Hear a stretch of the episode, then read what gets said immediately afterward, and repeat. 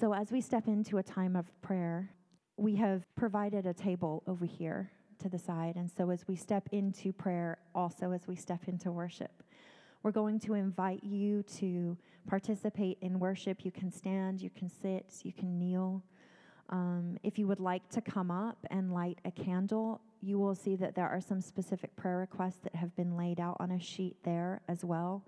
Um, they can direct you as you pray, or just pray as the Spirit directs you. It's hard to process something that is both at a great distance and also is of such a great man- magnitude. And what we do is we trust the Spirit to move our hearts. Sometimes it is difficult to make ourselves understand, um, and we want to somehow bridge the gap, and, and we know that we can't. And so, as we wait on the Spirit, we know that the Spirit is present in every single breath, in every single moment that is taking place all around the world. And so we don't have to take responsibility for all of the magnitude that we cannot even begin to wrap our heads around. What we can do is be present with the Spirit and grieve and pray. And in that presence, we know that our hearts are linked to the hearts of all those who the Spirit is with. And there is no one that the Spirit does not see. There is no one that the Spirit is not with. Let's begin into worship with just a moment of quiet.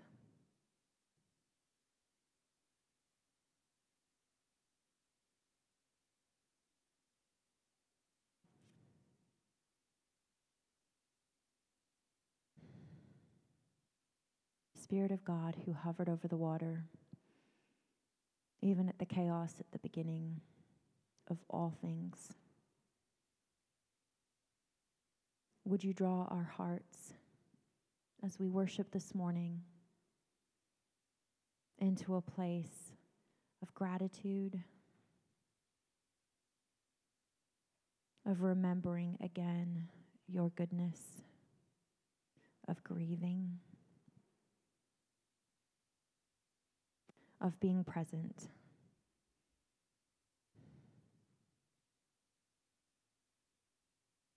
We lift up the people who have been impacted by this earthquake, especially those who are still waiting for rescue.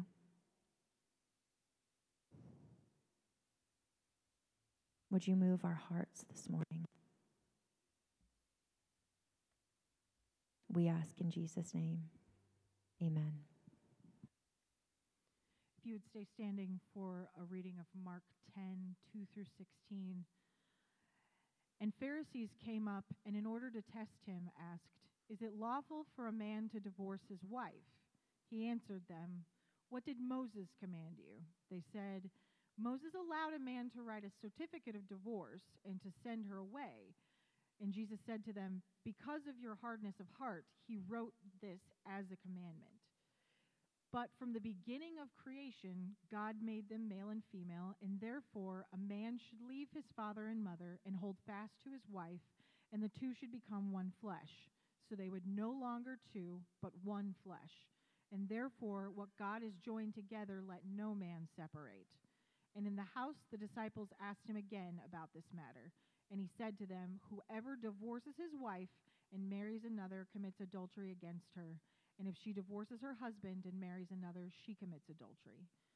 And they were bringing children to him so that he may touch them. And the disciples rebuked him. But when Jesus saw it, he was indignant and said to them, Let the children come to me, do not hinder them, for such belongs to the kingdom of God. Truly, I say to you, whoever does not receive the kingdom of God like a child shall not enter it. And he took them in his arms and blessed them, laying his hands on them. Uh, it's almost Valentine's Day, and so what other appropriate passage to do this morning than a teaching on divorce? That is not how we planned it on the calendar. It was not intentional in any way whatsoever. It just happened uh, as we went through the book that this is where we find ourselves. Uh, let me give you a little bit of a background before we jump into this. on March 4th of 2012. That's a while ago. I taught on the subject of divorce. Uh, we are going through a series on the book of Matthew, and uh, I attempted to solve the 2,000 year plus debate as it relates to divorce, and frankly, I crushed it. Uh, I think I answered everybody's questions, and like everybody left going, "Oh, that's, that's what I thought." Okay, great. Uh, but in all truthfulness, in all truthfulness, um, if I'm honest, I have to say that I'm not sure how I really feel about that talk. Uh, there are parts that I would absolutely not repeat. I wouldn't say them again. There are parts to it that I didn't really like the tone.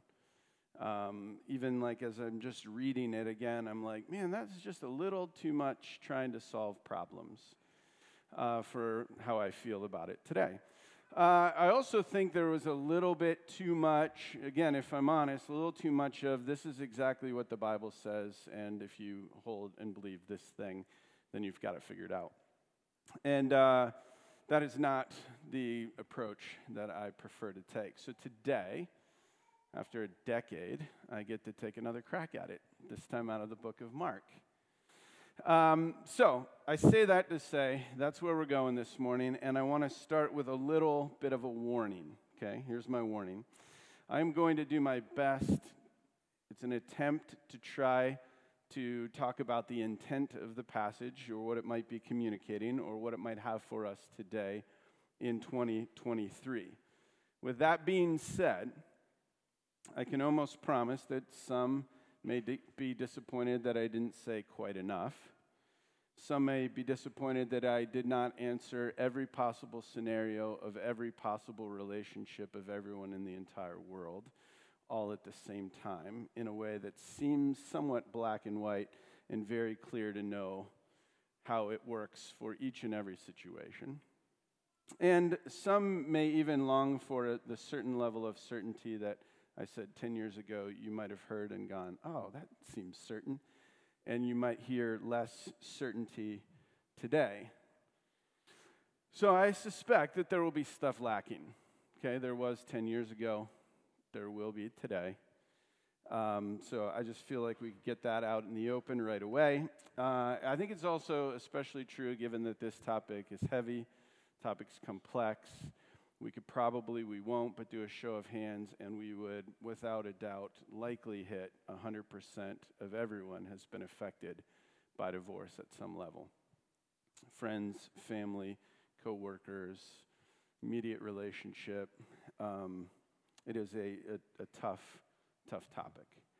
Uh, and just for fun, I'm going to attempt to do it all in one talk. So, this morning, that is uh, my warning. Now, before we take the diamond of the text and kind of like examine it and consider it and look at it from different angles, uh, I feel like it's also appropriate to say that I come to the text with certain presuppositions or preconditions or things that I already believe about marriage and divorce before I get to the text. So I figured I'd get those out of the way too. Okay? First one is this this is what I hold to be true that marriage is sacred. It is a sacred, sacred thing. It involves the taking of sacred vows, making certain commitments, and it represents an incredibly unique, complex, emotional, physical, and spiritual relationship. In fact, uh, when I have the honor and privilege of standing before a couple and inviting them to take their vows, I always give them a charge right before the vows. And this is the charge. I'll read it from my notes. I say this every time. I charge you both here in the presence of the Father, the Son, and the Holy Spirit that the covenant you are about to make is of the most sacred nature, and it is nothing short of a divine call. So I am coming into this with the perspective that marriage is sacred. I think marriage is also unique in that it's ordained by God to illustrate the relationship between Christ and the church. So when Christ is describing what it's like to love his people, to love the church of God, He chooses marriage to illustrate it. He doesn't choose like a brother sister relationship or brother brother relationship. He doesn't choose friend to friend or parent to child. Those would all have been good illustrations. He somehow, for some reason, chose that it would be this marriage relationship that would be the message to the world of what it looks like for him to love his people. Okay? Third is that devastation is a part of divorce. Divorce is filled with it. And it could stem from years of anguish and bitter words and deep frustration, or it could be stemming from a moment of gut wrenching betrayal. More often than not, there are feelings and a sense of guilt and shame, perhaps loneliness and abandonment. At times, there are court proceedings, financial settlements, custody battles, and always the inescapable impact of children involved, whether they are young or grown. Sprinkle in a sense of rejection, and what you have in divorce is one of the most tragic of human experiences. And it affects so, so many of us. So, my plan for this morning is to walk through what I consider a few important, significant aspects to understanding the passage, or what I think Jesus is getting at and what he's communicating. Uh, the second thing that I'm going to try to do is offer a few additional concepts for consideration, something for us just to think on, uh, to stew about, to go back to small group um, and study a little bit more, discuss. So that's my goal for this morning. We'll start. Uh, you've already seen the passage read, but I'll jump in and just read this first phrase again. The Pharisees, out of Mark 10, the Pharisees came up in order to test him, him being Jesus, and asked, is it lawful for a man to divorce his wife? So, significant aspect to understanding this passage, number one, is that today's gospel isn't even really about divorce. See, from the very beginning, Mark says this is a test. Test being the exact same word that is used of Jesus when he is tempted or tested in the wilderness by the tempter. Same, same word. So, this is not really a pastoral question about divorce. Okay, the Pharisees aren't coming to Jesus with this great intent to solve a pastoral question. See, marriage in first century Palestine was an arrangement between families and not a choice between individuals. So, it was important to understand that it was more of an exchange of property, the women, than it was about romance. That was not how it was viewed. So, when the Pharisees are asking the questions, they're not really concerned about potentially a woman in an abusive situation. They're not concerned about a young couple that's gotten married that is kind of hitting the rocky road and it just isn't feeling like it's working out. They're not probably asking about someone who betrayed another in marriage and the feelings that are involved in that. They're likely not asking or caring about uh, marriage that somehow is spiritually dead or has just kind of migrated into a space where people are only roommates and it feels completely dead. And they're not probably deeply concerned about the spiritual and emotional well being of a certain couple or couples in their care. They are there with an ulterior motive, and that motive is simply to, just, to test Jesus, to put him in a really bad spot, to get his take on the state of the law. Give me what it means, and we're going to try to trap you, to test you. So, this is what he says. He answers them. What did Moses command you? I love how Jesus always answers their questions with questions. So, what did Jesus or what did Moses command you? They said, Moses allowed a man to write a certificate of divorce and send her away. So, here's significant aspect number two. We are being dropped into a first century cultural and religious debate concerning divorce. This would have been the hot topic in rabbinic schools. This would have been the conversation around the water cooler if they had water coolers back then, right? This would have been the conversation because what people wanted to know are what are the laws or the rules, who is in the right, and is God on my side of the debate? Okay? That's what they wanted to know. It's unfortunate that we can't relate to that in our culture at all, but they wanted that certainty, they wanted a clarity, and they wanted to know is God on our side? And so Jesus is being thrown into the middle of this debate. And the debate centered on this idea is it okay for me to dismiss my wife, to literally loose or unbind the relationship and send away my spouse for whatever reason? What they are doing is appealing back to Deuteronomy chapter 24.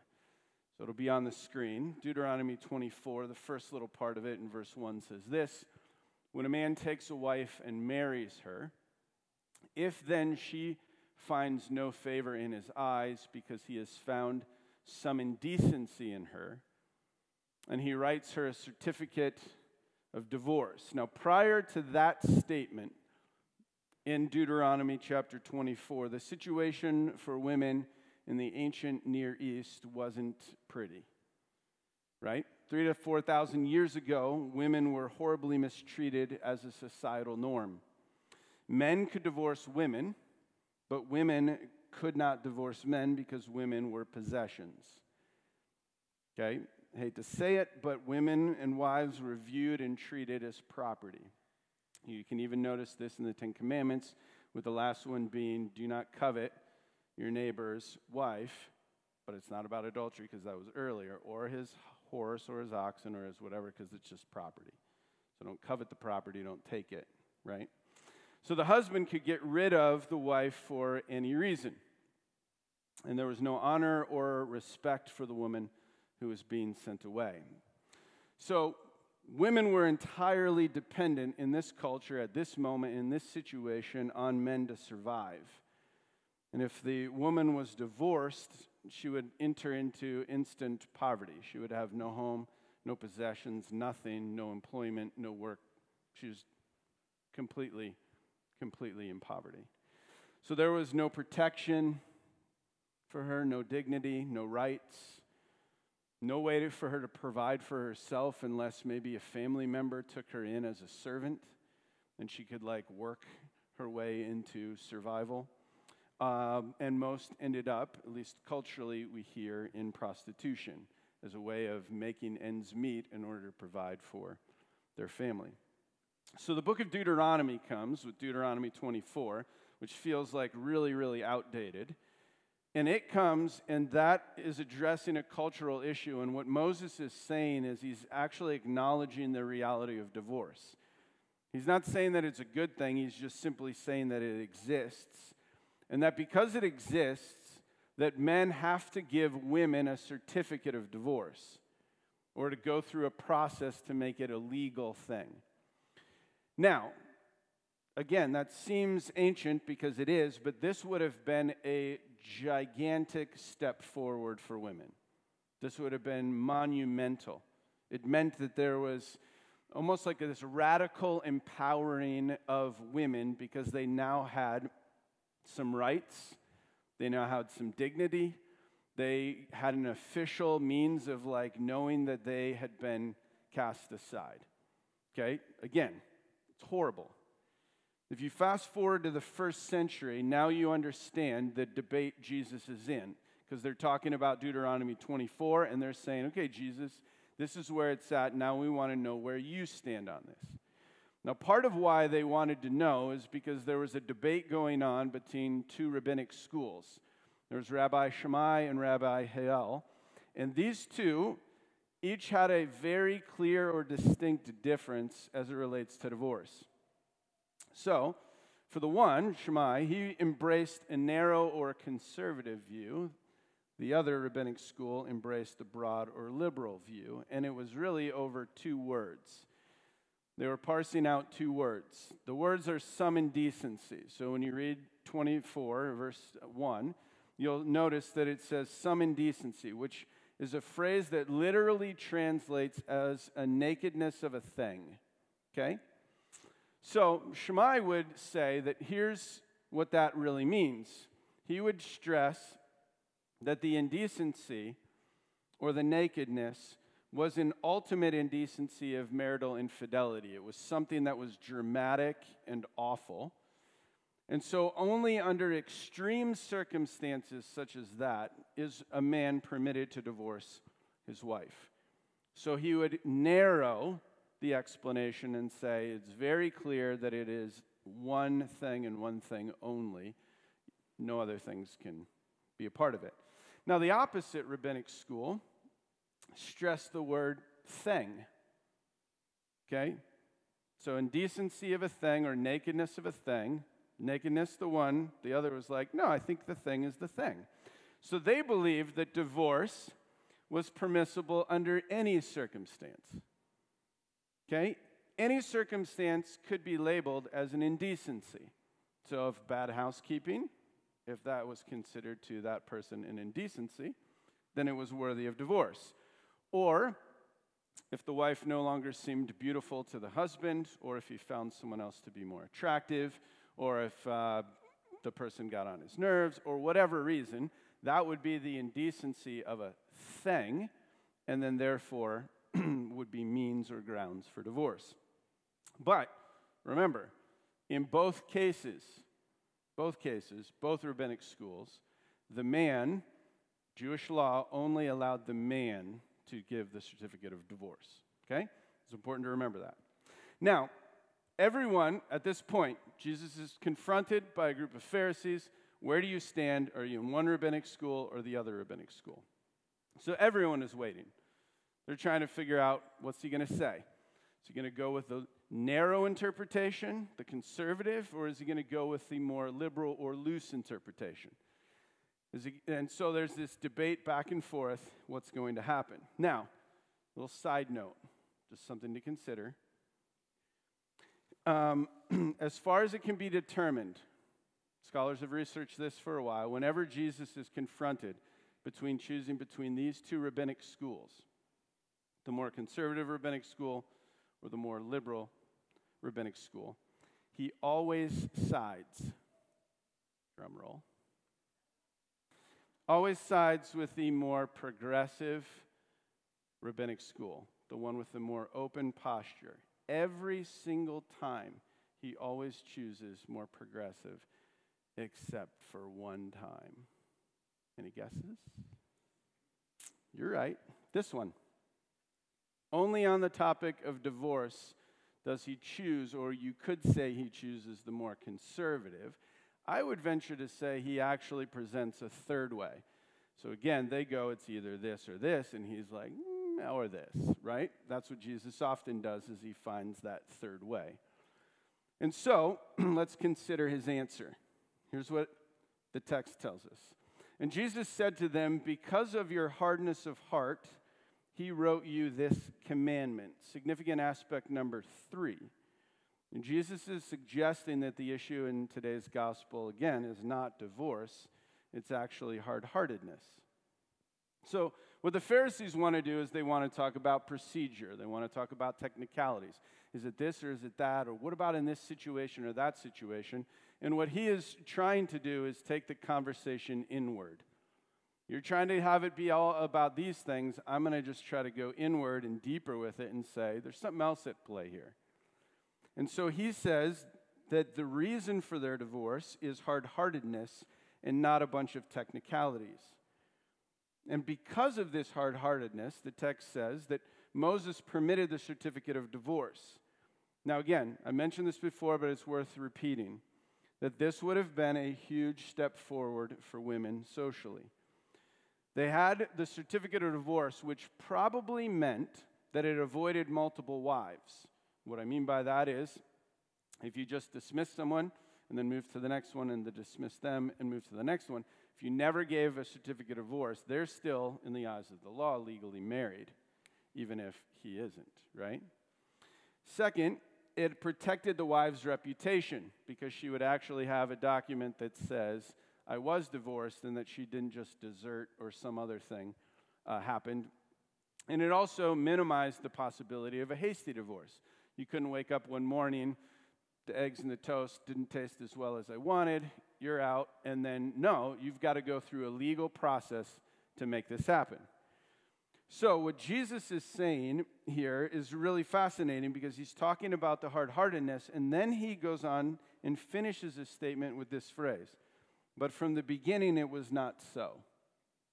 So, Jesus is saying that Deuteronomy offers you a permission, but that was never the original intention. So Deuteronomy offers a like permission for this, but there's a deeper and more interesting intention. So Jesus is doing, I think, something really fascinating here. What Jesus is doing is he's taking Deuteronomy and subordinating it to the book of Genesis. So he's saying that, we've talked about this here before a lot of times, that not all passages in the Bible are equal. There are peaks and valleys, some things that have more significance or weight to them than other things. And so Jesus is saying, these are both great ideas, but the one is subordinate to the other idea. Okay? We can talk more about the kind of the weight of Scripture at another time.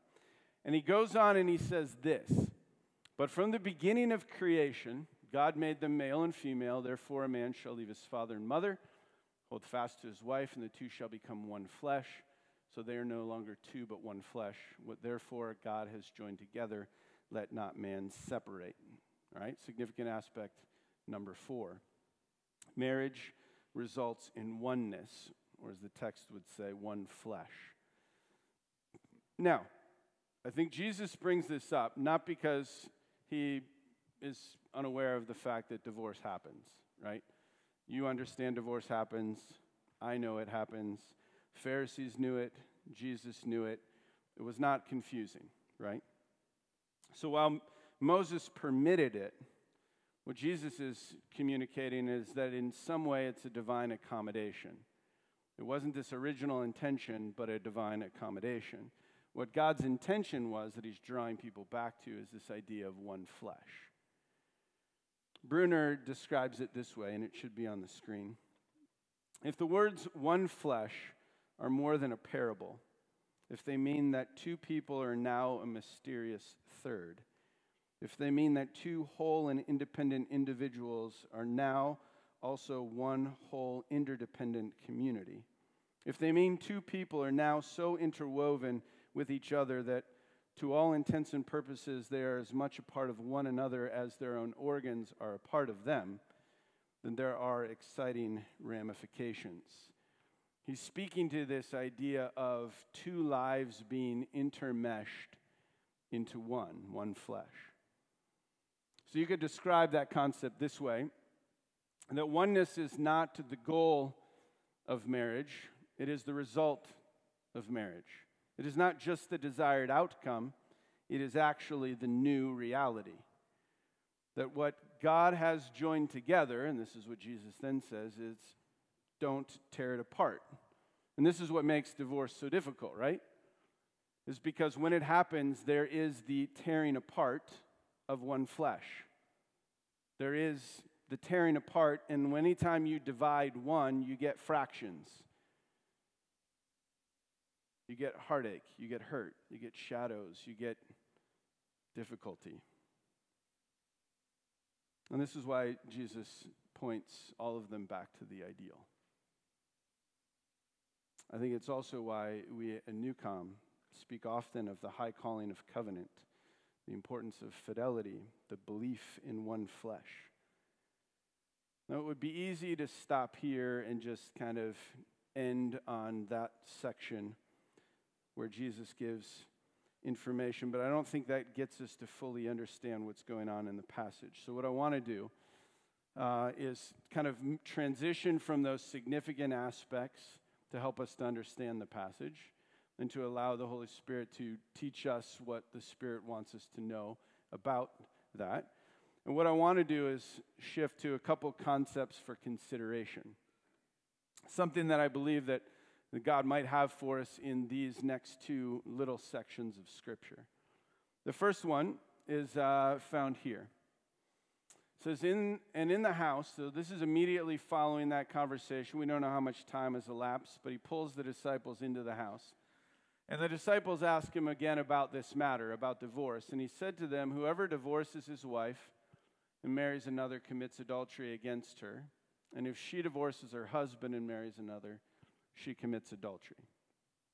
Now, it is possible, very possible, that what Jesus is doing with the disciples in this moment is seeking to teach them very definitive rules and regulations related to divorce. That could be what he's doing. And that is what I would say is the conventional idea that what Jesus is doing is telling a set of rules to people back then that apply to us today in 2023, and they're for our clarity, for their clarity, and everyone in between. But I also wonder if there could be something else at play. And so I offer this for your consideration. When Jesus explains his stance on divorce to the disciples, okay, they're by themselves in this little room. You can imagine the conversation going on. He uses two of what would be considered nonsensical statements.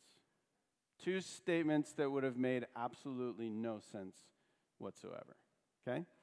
Here's the statements. First one anyone who divorces his wife and marries another woman commits adultery against her.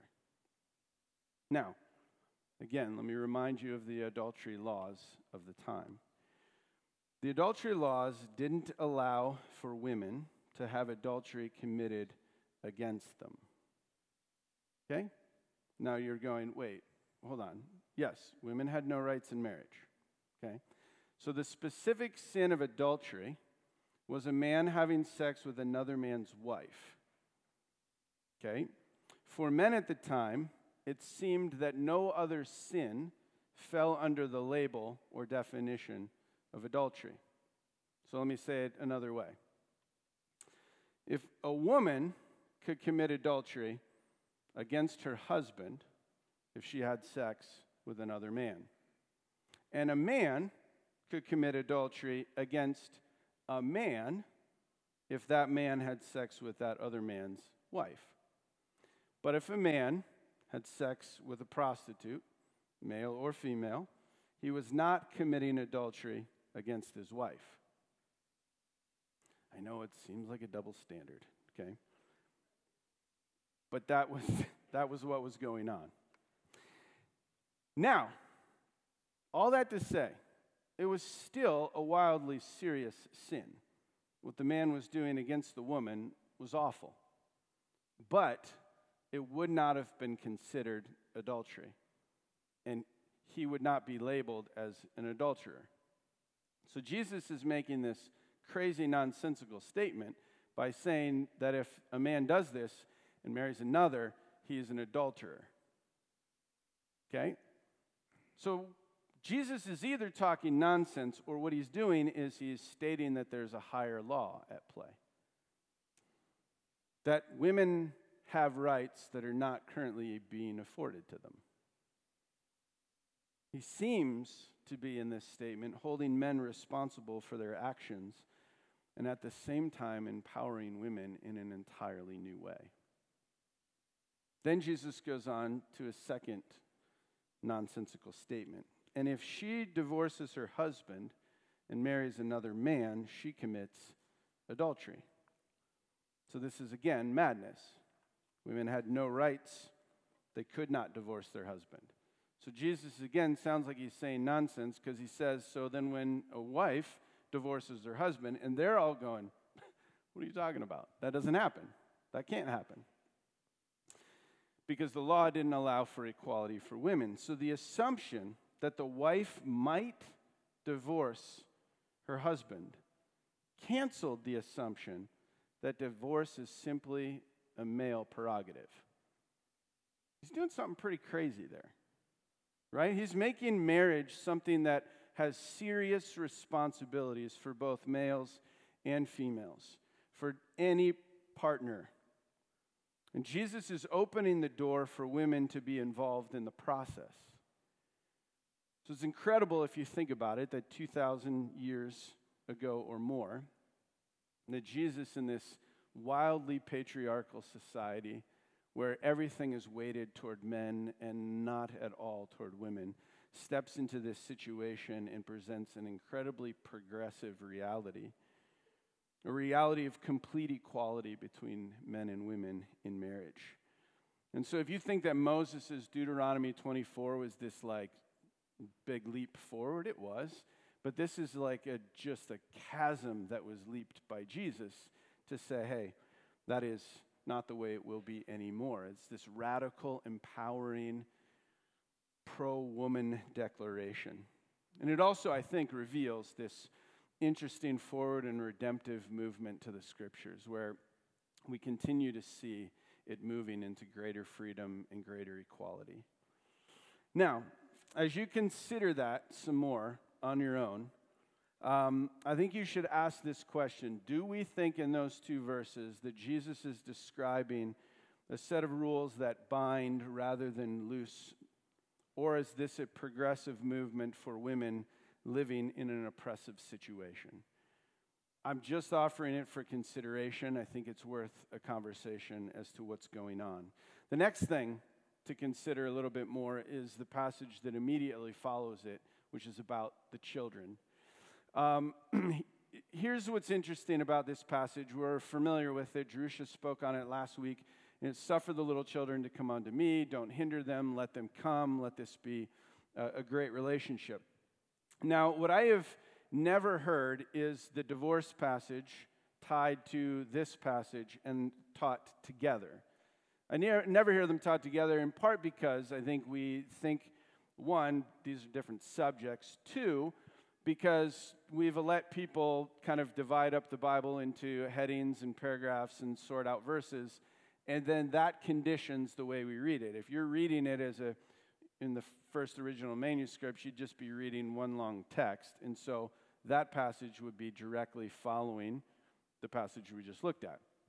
Now, I think this is really interesting because in both Matthew 19, which is what I taught 10 years ago, and in Mark 10, which is what we're teaching right now, both of those passages describe the exact same conversation about divorce. And interestingly enough, both gospel writers have this exact story about children immediately following. So the question has to be asked why? What's the reason? Is there a reason? Because there's no break in the paragraph, so what is going on with this? And again, this is just an assumption, a speculation. This is for your consideration. So, there are a lot of opinions about this child passage where it's about the innocence of the child just about how amazing the child comes with wonder and innocence. Uh, the children are cute and caring, and uh, we describe it in those kind of ways um, because they're trusting. And I think all of that is true, that maybe that's what God is getting at. But I also wonder if you spent five minutes with kids on a playground in elementary school, how quick your illusions of kids being just these cute, innocent, little, adorable kids that you would welcome. It goes out the window really fast, right? You're like, what? You little demon, how could you do that to someone else, right? Like you feel that pretty quick. So maybe that's missing the point. Maybe there's something else going on in that moment. So it made me wonder, perhaps, that Jesus is welcoming children precisely because they do not have any virtues that commend them. Again, you have to remember in the context, children were even lower than women. So there was no purpose to a child, especially until they got to an age where they could actually provide some of the income back for the family. Until that moment, they're just like a dead weight. They're just taking up space. They're hurting the family because we're having to feed and provide for and care for, and we're getting nothing in return, right? So maybe it's about the fact that they have no virtue to commend them, and yet Jesus welcomes them. Maybe it's all about grace. And maybe what Jesus is setting up in this passage is a bit of a contrast. So here's my speculation that their contrast is Jesus just outlined the ideal about marriage. He's calling us to strive for more, He's calling us to shoot for the ideal. He's setting a really high bar. And then he follows it up with the children, reminding us that it's all about grace. So the question is this if you look on the screen Is the gospel free and gracious, as Jesus seems to teach the disciples, or costly and a high calling, as Jesus seems to teach the Pharisees? And I think the answer is likely yes. Yes. That we are wildly aware that we have faith not because we deserved it or figured it out our own, but simply because God invited us to know God's love and acceptance. That we are given faith, and that itself is a gift. It is this wild, wild grace. And at the same time, we also know the invitation we all have, which Jesus says, Come follow me which is a call to leave behind certain things, to deny certain things, to choose things that feel like they're not always in our best interest. And this is where we've, you've probably heard this cliche before God loves us as we are, but loves us too much to leave us where we are. That is the part of becoming, that is the part of transformation, that's the part of growth. Now, it could just be a cute story about innocent kids, but here's where I feel like I'm sitting or trying to rest.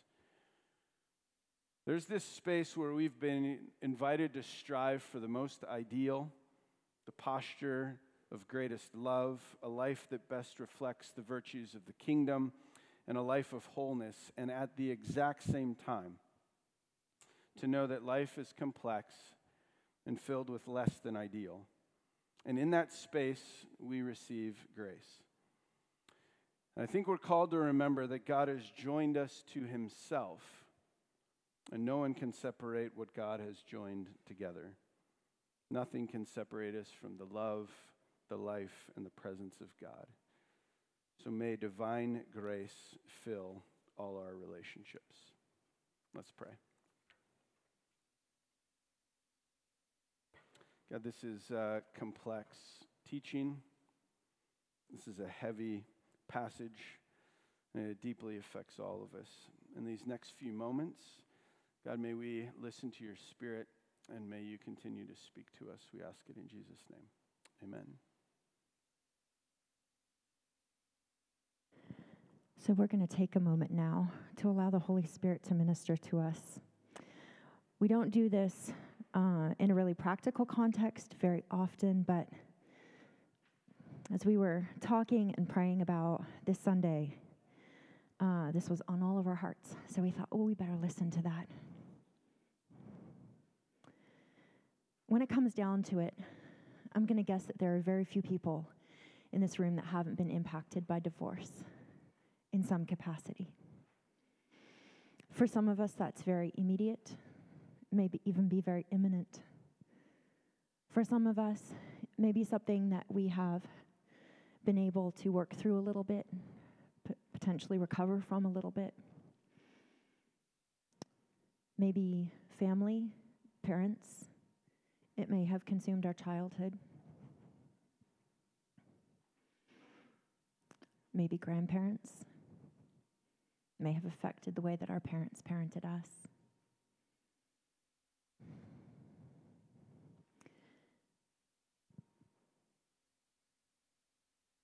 It may be that you have come from a church, believers, family members that have had very strong opinions about divorce and have spoken to you in ways that have been hurtful,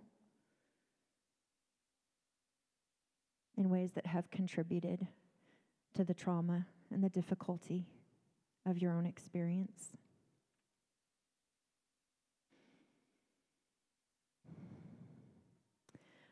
Part of what the church does so badly is to create a new set of laws,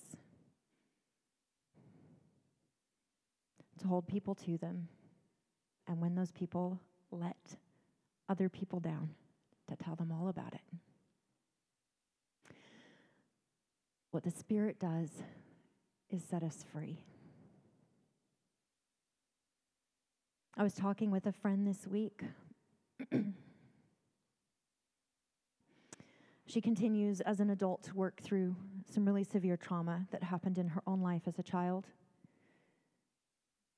She said, What's hard for me is that my pattern of control spills over into how I come to Jesus. I come to Jesus with the same control mentality that I have worked through my trauma, talked with my therapist, my friends, developed new patterns in my life that are healthy patterns that are good. But then I come to Jesus and all of that control spills out, and I find myself standing at the bottom of the cross, and I don't know how to bridge the gap between myself and the cross because I have all of these ideas of control and I want to somehow do it really well. So we talked about that a little bit. And this is where Christianity gets kind of scary is that we have to be willing to be those children. And I've been thinking about this all week because this is hard for all of us as adults to say, Jesus, by your Spirit, you have to show up inside of me. I have to hear your voice. This has to be real.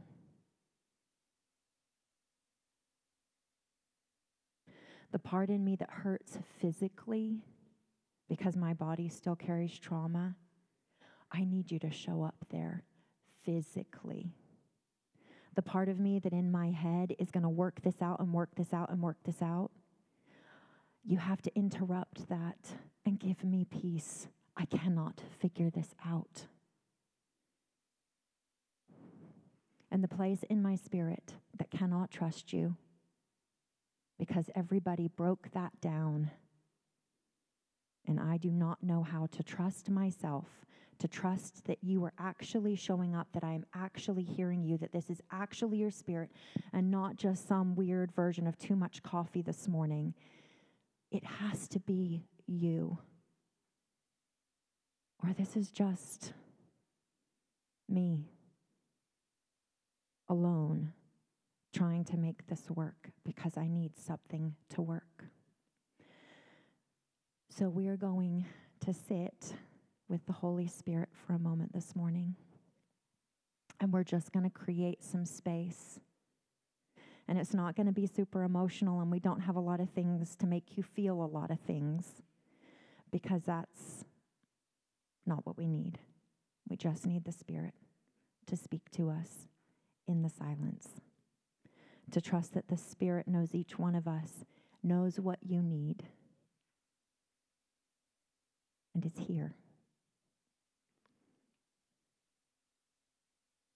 If you need to sit, if you need to step out, if you'd like to kneel, Holy Spirit, we invite you right now. We know that you are here, but we invite you. We say yes.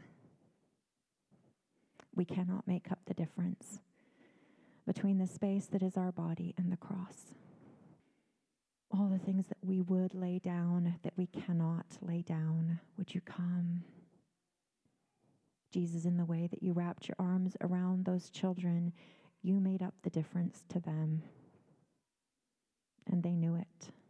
They had nothing to offer we have nothing to offer. Would you help us to receive in these moments of quiet your deep, deep love?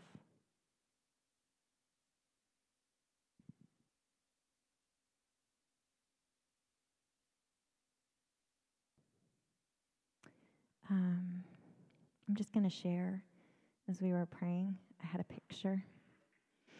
Um, I used to I used to work at,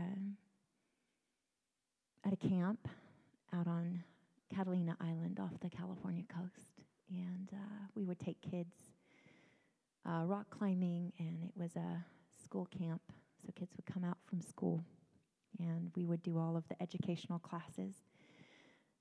The one that blew kids away often was uh, when we would get out and we would see the rock formations as they had been exposed on this island just off the California coast. You could see the way that the rocks had veins of things running through them. And the kids would try to wrap their head around the idea that that had been there all along. Um, that we would describe these millions of years and how did that get there? How did that, like, how did that vein, like, I see a Y because these two veins intersect, but it's right in the middle of all this other rock. How did it get there? We would talk about, oh, it, well, it was there all along. It just, in the formation, um, it's, it's been there since maybe the beginning of this particular island, but what's incredible about it is that it took some time for that to be exposed to see it. As we were praying just now, I saw something that looked like a cliff face. And it looked really bleak and shaly and dangerous. For any of you who are climbers, there's no way.